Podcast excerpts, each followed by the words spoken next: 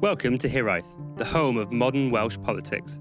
With Wales heading to the polls in little over a month, Wales's two biggest parties of local government, Labour and Plaid Cymru, have just held their spring conferences, and we are joined by a guest from each party to discuss the position of those two parties, the frenemy relationship between the two of them, and other big domestic stories of the month. We have with us Meg Thomas, who is a delegate at the Labour conference, and Radha Nair-Roberts, who is a Plaid Cymru Common Ground candidate in the forthcoming Cardiff local authority election. Hello, Meg. Hi, Matt. Thank you for having me on. And hello, Radha. Hello, thank you very much for having me on. Thank you very much for coming on.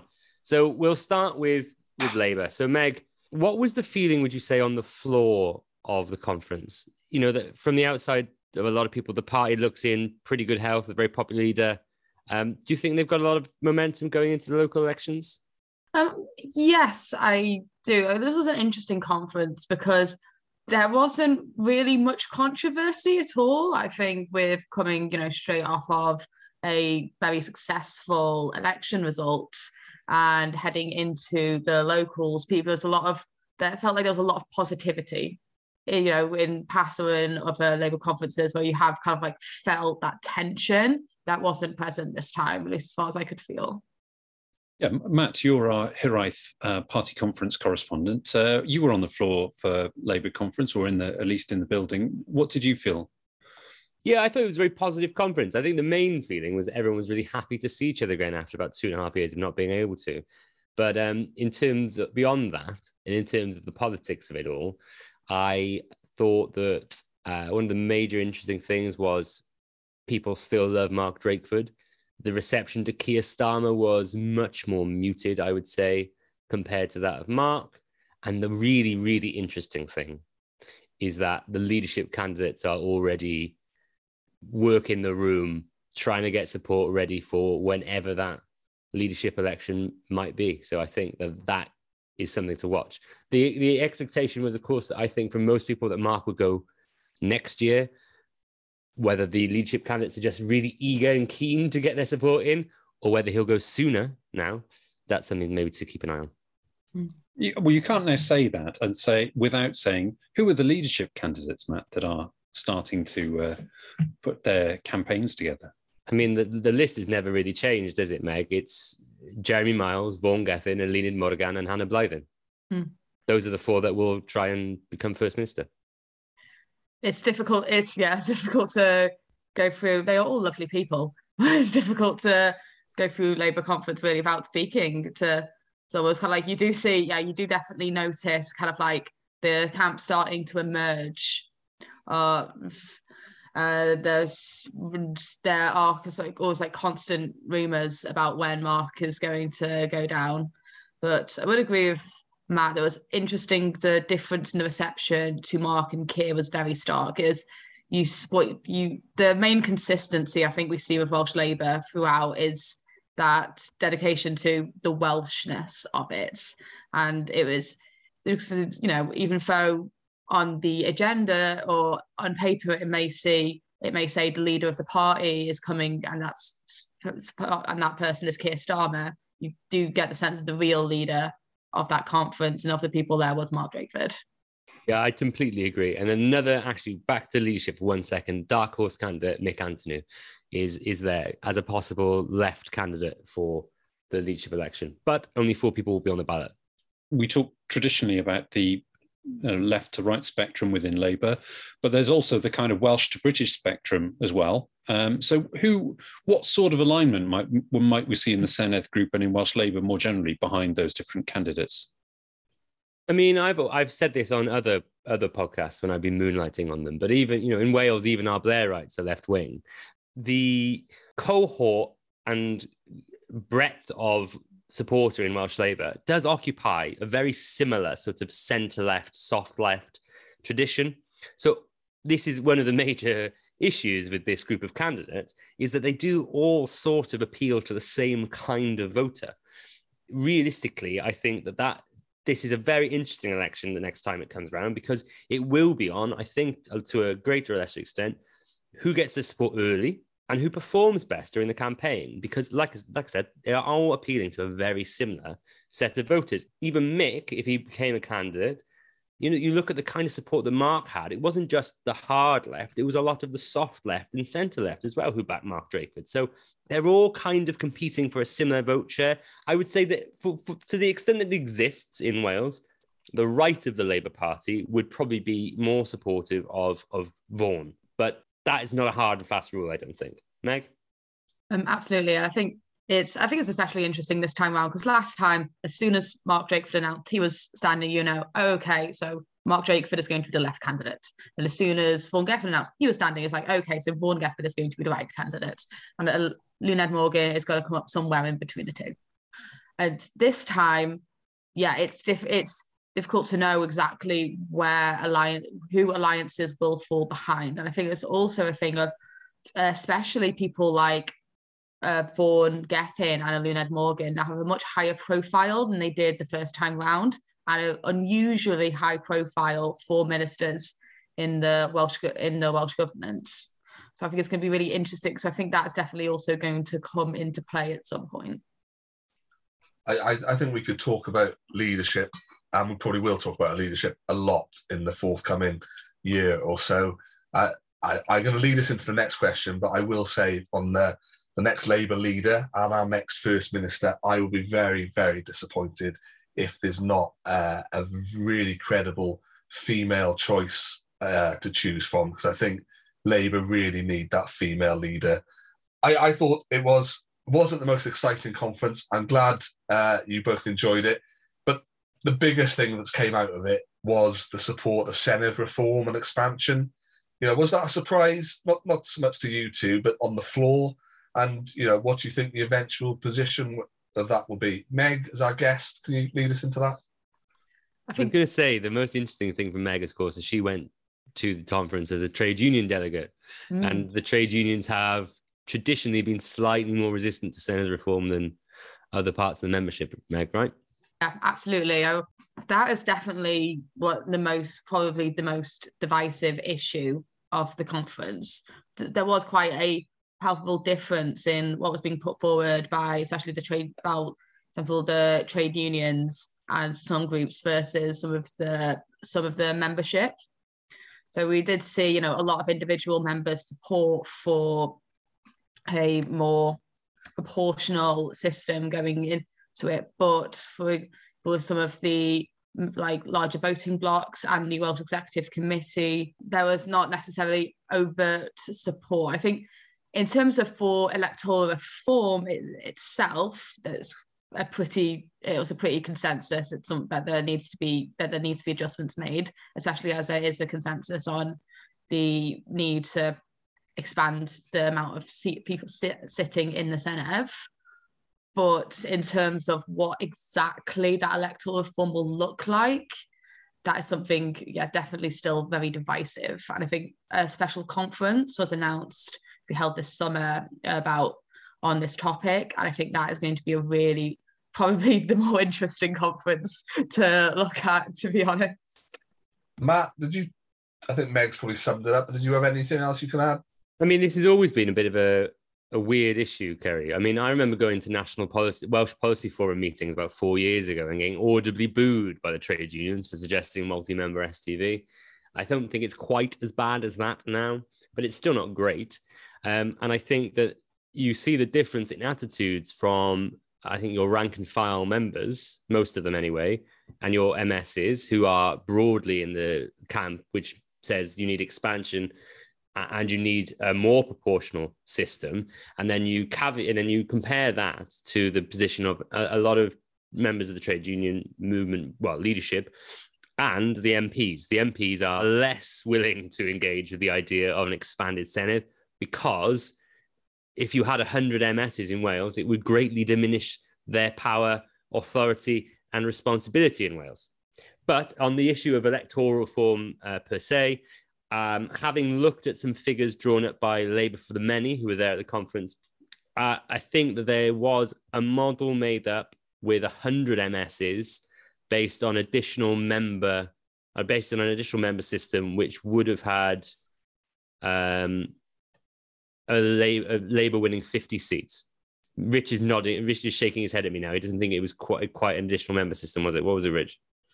Uh, no, this is this is a, a, relatively new addition, I think, to the discussion that we've been having here, which has been about between STV or um, constituency lists with additional member systems. This was some kind of modified P- proportional representation list, party list system, but I, I, don't think it's AMS as far as I'm aware. I think it's something else. I'll try and dig that up, and we'll uh, we'll bring that into the conversation when we talk about it in the applied context, perhaps a little bit later on.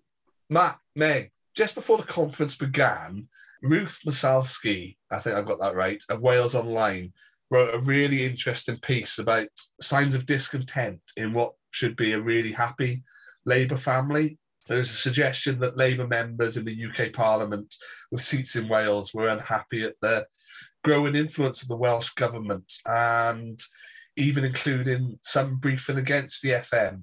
What does that say about the relationship and power dynamics between Labour at the National Parliament and Labour in the UK Parliament?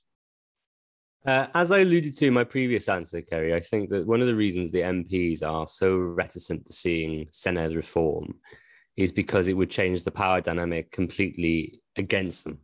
Were, if you had 100 MSs and 32 MPs, they would be an afterthought in the political discourse of our nation.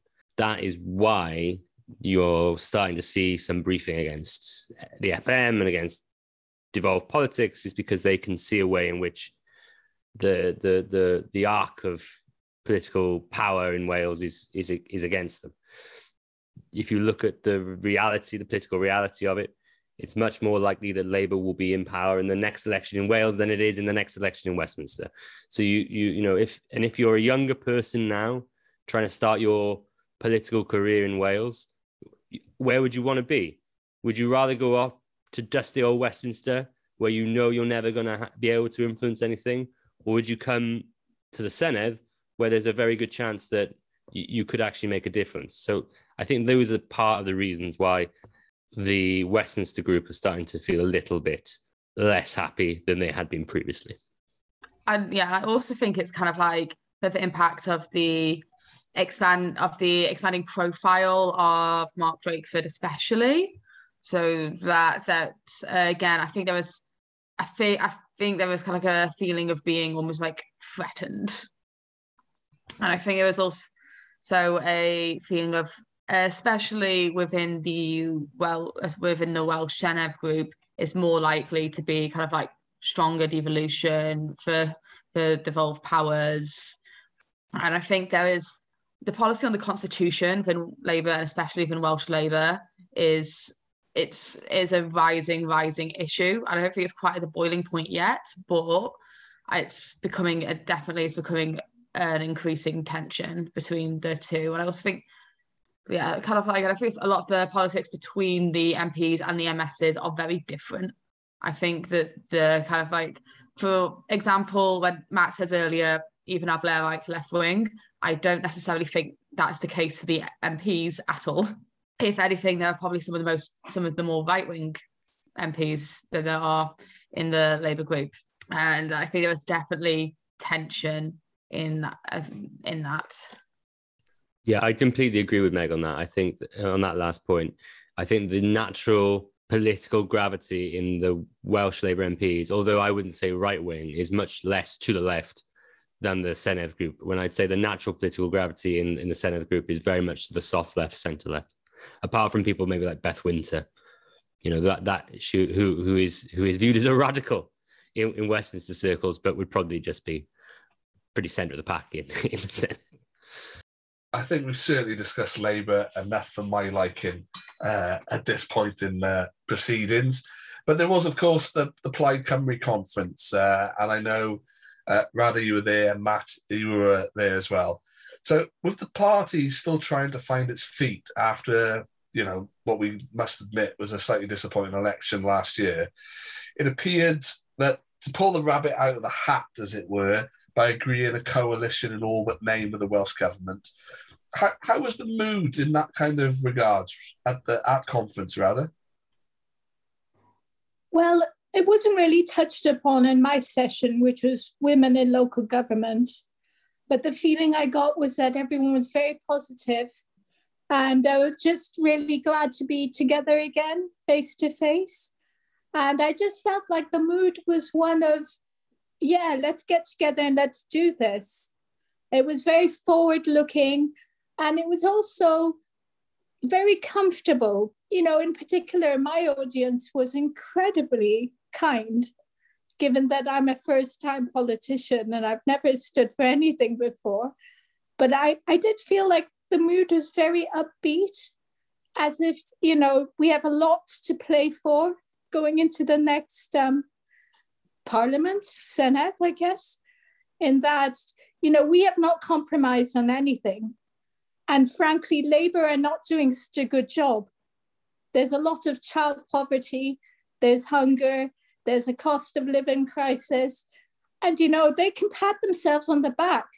But the reality is, you know, there are many dark clouds on the horizon for Wales. And many people are going to wake up in April and discover their energy bills have doubled or tripled or gone up 10 times. And what is Wales doing? What is Welsh Labour doing to address this crisis? At the same time, Mark Drakeford, though he was one of my favourite politicians, has just completely ruined things by acquiescing to England's lead on masks and dropping all the um, mitigations against COVID. And what we're seeing now is COVID cases going through the roof and hospitals filling up. And, you know, it was an irresponsible thing to do. And as a scientist who studied viruses and who knows exactly how they work, I was appalled at this decision. But I've, I've drifted off. The conference was lovely. And I'd like to thank Heledd Fychan who ran the session about women in local government, and um, Emily Edwards, who made sure I'm a wheelchair user, who made sure everything was very, very smooth for someone with a disability like me. And I just felt welcomed, and I felt like, in spite of being disabled, I was able to speak out at the conference and make, connect with lots of people. Matt, you know, how did you find things uh, on the floor, the delegates? Did you find any questioning of that cooperation agreement or last year's election? Uh, well, I find it quite interesting, Kerry, because although it, uh, like Radha said, was very positive, I think most of that was due to just the ability to be around each other again rather than actual necessarily having any optimism in the politics. And I think that it's very telling that Adam, in his speech, you know, for the first time, expressed disappointment at the result. And I think that that contrition, I think, is very important actually if Plaid are ever going to really want to rebuild and become an election winning force because it just it's it's an admission that maybe something wasn't quite right in the campaign uh, fr- from last time round. I think you know, otherwise it was yeah, quite like, like I said, quite a nice conference. I think I think it's really unfair to criticize Plaid's performance at the election because you can't have it in have its performance in isolation of COVID and the fact that we were in a pandemic. And I'd be the first to admit that until this week, Mark Drakeford did an amazing job on dealing with the COVID pandemic. That was a major factor in Plaid's performance at the last election. I don't think anyone could deny that. The context of COVID was fantastic for Mark Drakeford, and he really responded to it. And he earned my, my respect on that as someone who has a biomedical background, but he lost it all this week by completely abandoning masks and abandoning self isolation. And worst of all, abandoning PCR testing. So Adam's now nearly four years into his leadership of the party. And while there appears to be a great deal of unity around the party's platform at present, his leadership perhaps hasn't been as transformational as some might have expected or even hoped. Where do you think the party's headed under Adam's leadership, and where can they gain ground politically? In a way, I think that Plaid keeps Labour honest in Wales, because when Labour, Welsh Labour, is drifting to the right, Plaid is there to remind them that actually they're supposed to be a socialist party. I grew up in France, so I've seen what real socialism is. And, you know, under Welsh Labour, it's not what we're getting. And that's such a crying shame. Because if we'd adopted more socialist policies under Welsh Labour, we could be in so much of a better position with things like the cost of living crisis and the energy crisis and, you know, child poverty and even public transport. I mean, my reason for running in the local election is that I live on the front line of the LDP, of the Cardiff LDP. And overnight, over the last five years, we now live in a building site. And the stark contrast between, you know, what money is being spent on people and that spent on building houses is very, very clear. For one reason or another, they've managed to build hundreds of houses on green fields, you know, 300 yards away, but they haven't managed to refurbish our playground. And it just speaks to me of, you know, they've legislated that play is important, and yet they do this. So the hypocrisy and the complacency of Labour really get to me. We, I, I, certainly understand where you're coming from, Radha. As you know, I'm standing as well. But Rich, if I can ask you as a as a kind of Plaid leaning uh, host, you know, where, where, do you think Adam's leadership is at the moment, and where, where do you think Plaid can make that political ground?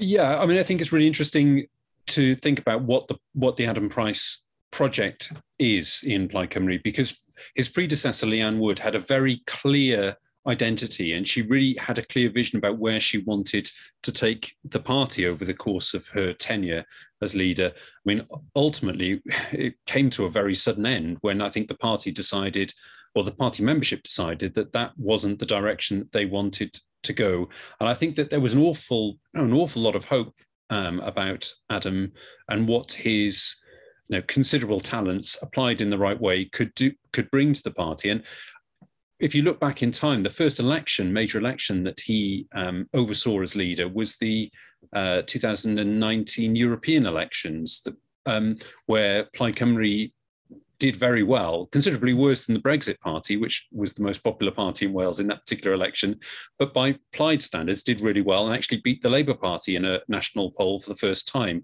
So, so I think people felt that there was a real sense of momentum there um, that maybe then didn't carry itself through to the same way through 2019 and then 2021. And I think that there's a question of identity about Plaid Cymru because you have, you know, Plaid is a coalition of different interests in the same way that every political party is.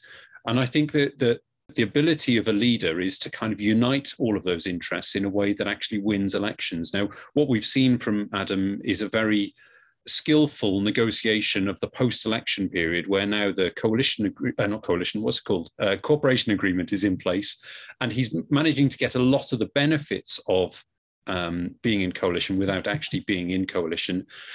But but I think that you you run the risk of rerunning what happened to Ieuan Wyn Jones back in before 2011 in those circumstances, uh, potentially, in that the public might see certain things being done and you know, the case of free school meals is one of those cases. They may see it being done under the badge of the Welsh government, which is of course the Labour-led Welsh government, without necessarily Plaid being able to be able to claim the ownership of that policy, which is something that they they have been trying to do. So where that fits in the kind of overall vision that Plaid, uh, that Adam Price has for the party, I think is that's the thing that I'm not so sure about. He's um, managed to do do an awful lot of things to to raise his profile and the, the the party's profile in British media over the last couple of years.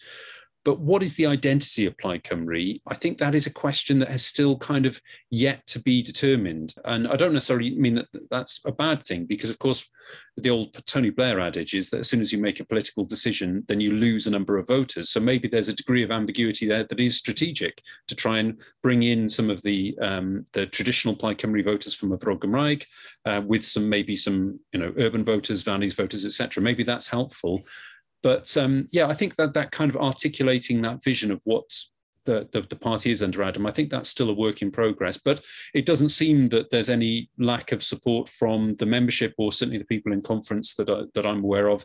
Everybody does feel that it's going as well, you know, as it could be expected at the moment, particularly given how Mark Drakeford and the Welsh Labour profile has rocketed over the course of the pandemic. And I don't think, I think in the face of that, I think it would be very difficult for any party in Wales to really seriously challenge Welsh Labour as a party of government. Uh, and for, for reference, I think you can see the Conservatives you know, they had an awful lot of um, potential assets going into the election, uh, and they they struggled quite a lot against Labour as well. And one would suspect, um, and this you know, linking back to what Radha was just talking about with the local government elections on the horizon, one would suspect that the Welsh Labour Party are in line for quite a good election result in May.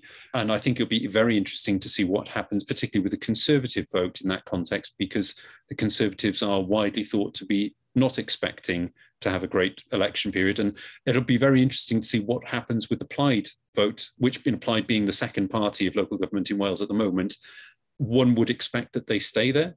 Um, but whether they can catch the Labour Party, I think is I think in this election that you know the odds are not in the favour of being able to do so. But uh, I'm, I'm, sure that's not going to be for want of effort from candidates like Radha uh, across Wales. So all this political manoeuvring it just seems very abstract when compared to the problems that are going to be facing people Im- immediately, which is you know their their energy bills are going to go up tomorrow two or three times. And who can afford that? All because we've been let down by, yes, the Tories in Westminster, but also by Welsh Labour, who haven't cushioned us against this. I remember when energy prices were high and we did something called Cyd Cymru, where we did group bargaining on behalf of different councils across Wales. And it was very effective. I joined that. And I'm wondering you know, Labour have got are in power. How come they're not organizing something like that? And when people are going to not be able to afford to heat or eat, who will they blame? They will probably blame Westminster because that's what Mark Drakeford does. But it has the buck has to stop at some point. Um, and this is probably why I feel so comfortable as a member of Plaid, because in our heads we're already independent and we don't have to rely on Westminster anymore. So, you know, those issues are the ones that are important. I'm not really au fait with politics as, you know, politics. I'm more interested in what it means to ordinary people and how we could make life better for them. And I think there are many ways we could do better. We've been talking about social care and how there should be a national social care system as opposed to getting private companies to do the, the services because it always works, works out more expensive. So, you know, Labour can pretend to be socialist, they are the author of policies like this agency staff, private healthcare for, or social care. And, you know, they can say what they want, but on the ground, what you see happening is not what they say at conference. So I'm sorry to be so brash and passionate, but I feel really passionate. I'm a mother and I just want my children to have a better world to grow up in. I think we'd all agree that that's what we want is that that better future for future generations. And I just want to thank both you and Meg for joining us tonight um, for our review of the conference season, spring conferences anyway. Uh, if people want to hear uh, from you in future, where can they find you? Are you on Twitter, Radha? I am. I'm at Radha, but I'm also, um, my tagline is Radha for Radyr. So that's Radha, R A D H A, for Radyr, R A D Y R. And Meg, where can people find you? Uh, yeah, you can find me on Twitter at, at Megan Nia Thomas or that you could do uh, like a side project I was involved with called that That's Devolved. So of course, party conferences are but just one thing that has lived in the political memory of Wales this month. Joining me to talk a little bit more about what else has happened is Richard Martin. Hello, Rich. Hey, Matt. And Kerry Davis, who has the Rona, it seems. Hello, Kerry. Evening, gentlemen. Rich, what other interesting political developments we've seen this month that you want to have a chat about? Uh, well, it's not necessarily political, but it's certainly um, been talked about in political circles. And I think that the position of the monarchy has been one of the more um, pulse quickening discussions on all sides of the debate over the last uh, month. Not only was the the fairly disastrous tour of uh, the Caribbean by William and Kate um, that ultimately culminated in an aborted trip to Belize because of protests, and then Jamaica declaring that it was going to remove the Queen as the head of state. The Queen herself is, is appearing to be increasingly frail, and as we saw at the, um, the memorial for Prince Philip, a lot of people started thinking about whether we are um, approaching the time at which the head of state will change. And, you know, wrapped into that was the complexities about her being escorted down the aisle by Prince Andrew in a very public way, which suggests that the royal family has not quite given up on its uh, second son um, at the moment. And then, of course, we have the the crowning cherry on the top of the debate uh, at the moment, which is the um, UK government produced um, patriotic book, which has been or, or is intended to create a shared understanding of the monarchy's role in the United Kingdom, which you know cuts across a number of different things. I mean, particularly the phrase about common understanding, I think, is is particularly loaded when the book has been written very clearly from a and unilaterally from a particular perspective. And whilst copies may have been translated into Welsh, they may not have been translated into the language of the people who live in Wales, um, the common language of talking about priorities and understand, shared understanding of our role in the United Kingdom. And Welsh Government has uh, taken the absurd controversialist point of view that as the government responsible for the education of children in Wales, that it will choose the policy for distribution uh, of this book to educational institutions in Wales, uh, a similar approach just adopted by the Scottish government. And this has inflamed tensions. And, and one, one thinks about it in, in the political context because there's a very clear political dividing line between those who champion the book and its as yet unpublished contents um, and those who maybe take a small cautious point of view. But it also splits, uh, you know, kind of republicanism and monarchy uh, and monarchism down party lines as well. And I think that that that debate is, you know, we've talked about third rails before. You know, support for the monarchy uh, is a political third rail, and yet it has been brought front and centre by this uh, unforced error on behalf of the UK government. And I just, I think it's interesting about the different positions that are being taken, particularly the fact that Keir Starmer hasn't addressed the issue in a way that I think if I was a journalist in London, I probably would have uh, raised with him by now. But maybe, you know, in the greater scheme of things, you know, war in Eastern Europe, you know, cost of living crisis, people struggling um, to stay healthy and well fed, uh, maybe isn't the biggest thing in the world, but it's certainly an interesting uh, subject. I I really want someone to ask him that question now, uh, mainly because it would be really awkward for him with the leftists of the party already hating him. But broadly speaking, Rich, I think it's yeah, it is quite interesting, isn't it, about the, uh, this this decision by the Welsh government. But of course, Wales is the most Republican nation of the UK, so I'm all for the Welsh government's decision personally. Well, I, I was just going to be flippant. I, I think Welsh government should provide every school copies of our recent guest James Stafford's "How We Beat the Mighty All Blacks" book as be far more suitable than any kind of Jubilee book. And I think that's something all political parties in Wales can get behind, considering our last rugby outing. But um, I'm going to say the whole furore about book uh, does just grate on me a little. It wouldn't be something I'd support, but it just brings to mind to me what Steve Thomas and a couple of others said in recent pods. It's what is our politics? We're focusing on a book for schools and yet, in the same week, we've got 14 hour waiting lists at the new Grange Hospital in Gwent. And it's, you know, just we're, we're what do we focus on? We have all this furore about a book, and yet where we have got real issues on the ground, it just doesn't seem to get a huge deal of coverage. I find it incredibly frustrating.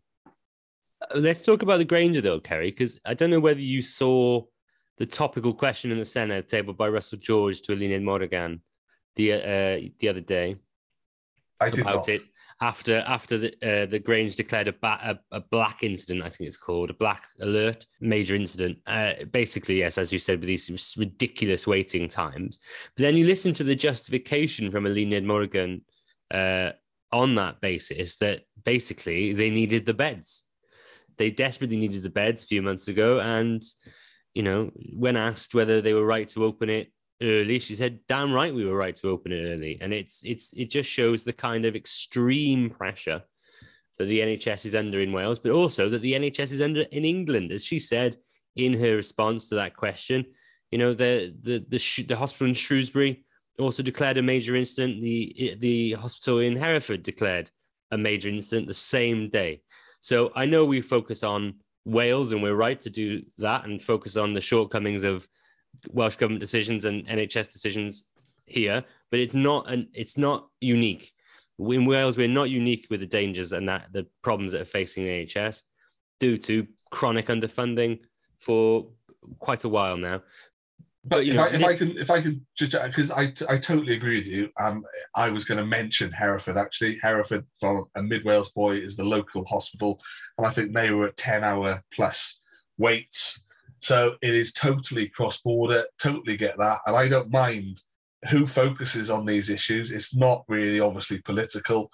Uh, it's just bringing back to the, you know, like I said, I was really taken with what Steve said in his podcast about a flag in Cardiff can have uproar. Yet Betsi Cadwaladr being in special measures for what um, six, seven years now, just doesn't get any.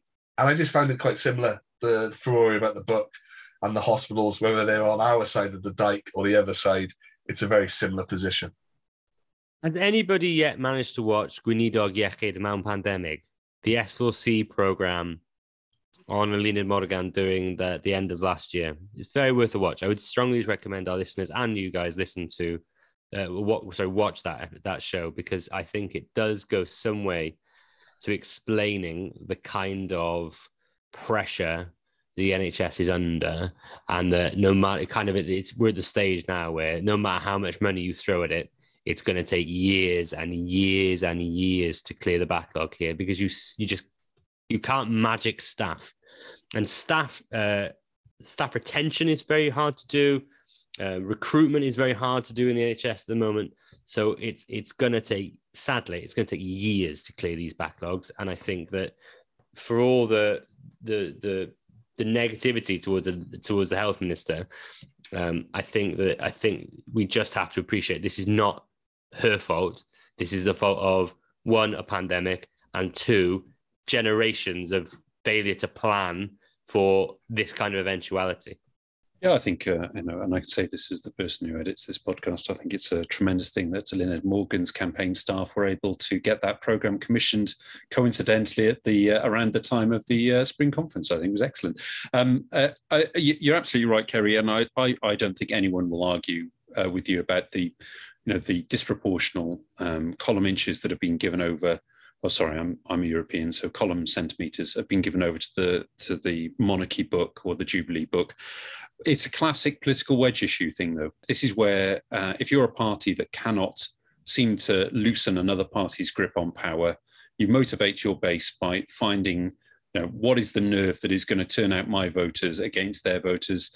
And unfortunately, it leans into the whole culture war debates that we have been uh, unfortunately experiencing over the last five or six years uh, in particular.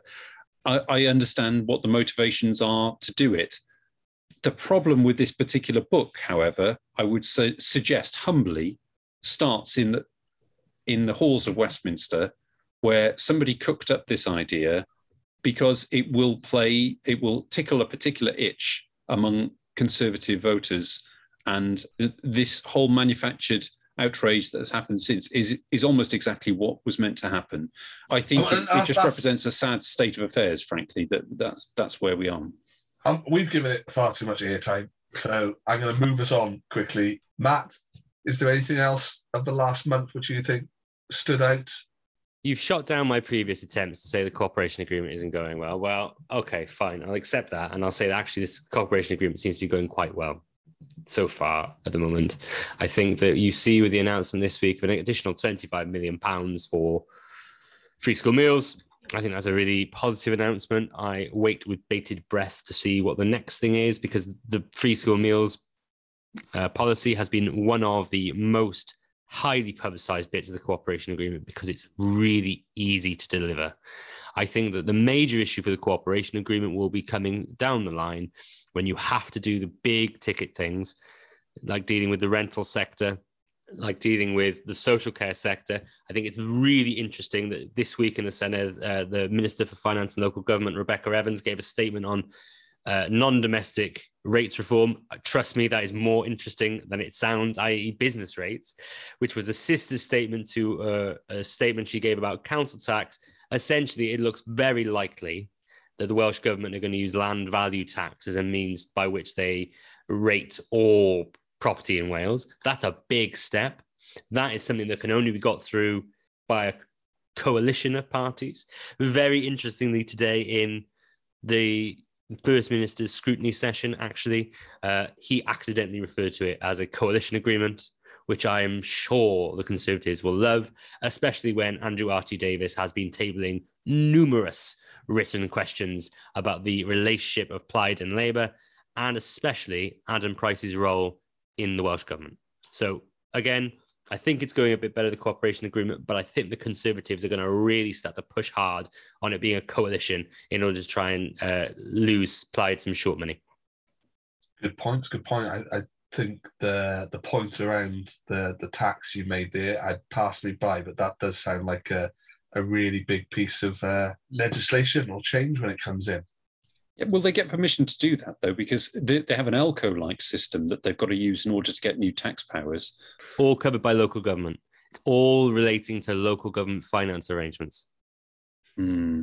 As, as someone who delivered an LCO, please don't mention it again. it, it's still painful. But that's why that's why we still don't have vacant land tax in Wales because even though it's like a really s- simple tax to to work with, it was floated by the Mark Drakeford when he was finance uh, minister back in 2000 uh, ages ago. Basically, they did all the hard work. They followed the LCO-like system for new tax powers that the Treasury insisted they follow. They did it all to the completion, and then by the time they completed it, the Treasury in London said, "Oh, not sure about this. Can you start over again?" And and the whole thing fell away. And even now, they don't have permission from the Treasury in London to develop to implement this new tax, even though it's all the hard work has been done. I mean, I would be curious to know whether they can find a way to get it done through local government mechanisms. But I know it seems to me that that that hurdle will be difficult one to jump. But I you know, hope I'm hope I'm wrong in that regard. Well, Rebecca Evans has talked a lot about having to get through the treasury hoops on, on other issues. So I, I think you might well be right there, Rich, that it's going to be a, a long road to that. You know, we've just been talking about LCOs, but let's, if I may, just talk very quickly about LCMs, the process by which Westminster legislates in wholly devolved areas where legislative consent motions whereby the Senedd gives permission to Westminster to legislate on their behalf. There's been a couple of interesting ones this week. The Senedd uh, supported the LCM on the elections bill because Mick Antoniw has managed to get a carve out for Welsh elections. So the ele- the elections bill ID, the voter ID provisions will no longer apply to Senedd elections or Welsh local government elections, which is a good. And as such, the Senedd gave its consent to that LCM. But the most fiery LCM debate I've seen in quite a while was on the building safety bill. Now, you you had uh, this is the bill that essentially deals with the cladding issues, the de- defects by developers, creates a new housing ombudsman, changes the limitation period on uh, on claims for defective housing, all stuff that should have been happening a long, long time ago. But essentially, uh, the Welsh government has acquiesced to use the LCM, use the Westminster bit of legislation, the Building Safety Bill, and this received furious responses from the chair of the local local government housing committee, John Griffiths. Furious response from the chair of the Legislation, Justice and Constitutional Committee, Huw Irranca-Davies, and an absolute furious response from Alun Davies, who, uh, how do I say this politely, was was basically saying that he was voting only for the content of the bill and not for the minister putting it through. Uh, he said it was a bad way to do legislation. So, uh, if you're watching out for tensions in the Senedd, I would say the continued use of LCMs is going to be one because Plaid Cymru were furious about it too, and so were the Lib- and so was Jane Dodds, the only Lib Dem. Unsurprisingly, the only party really quite happy with their use was the Conservative Party. I, I think it's quite interesting the stuff you brought there, Matt, because I think there is a lot of interesting aspects going on, perhaps below the normal radar in the Senedd, and that's what I was going to pick up on actually for my kind of key points of the month is stuff which is going on, which is coming out, which is really quite important. But I'm not sure how much coverage it's getting. And I'm not sure. The big one for me was actually today, the ministerial statement, the the one network, one timetable, one ticket talk of bus reform in Wales, and I think there's a future white paper. I, I thought that's going to be really big. We talk about transport a lot, infrastructure a lot, and that has such a big role to play in where we want to go in Wales if we want to take get to net zero carbon neutrality. And the bus system has really been the, the workhorse of public transport and doesn't really get the kind of coverage it deserves. So I'm glad to see that's there where it needs to be now. And earlier in the month, something I worked on a long time ago in the past, again, it's around the environment, but the net zero industry body was created.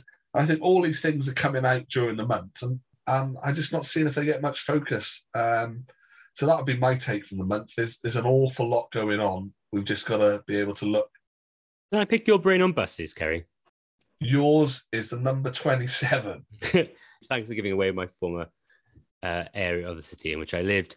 The the the question I was going to ask Kerry is so my understanding of the new bus network was to ensure that local authorities have the choice about whether they bring uh, they create new locally owned locally controlled bus networks. What happens in instances where they decide not to do that? And what kind of negotiation would the welsh government have to have with privately run bus companies in order to ensure that you could have this cross ticketing facility?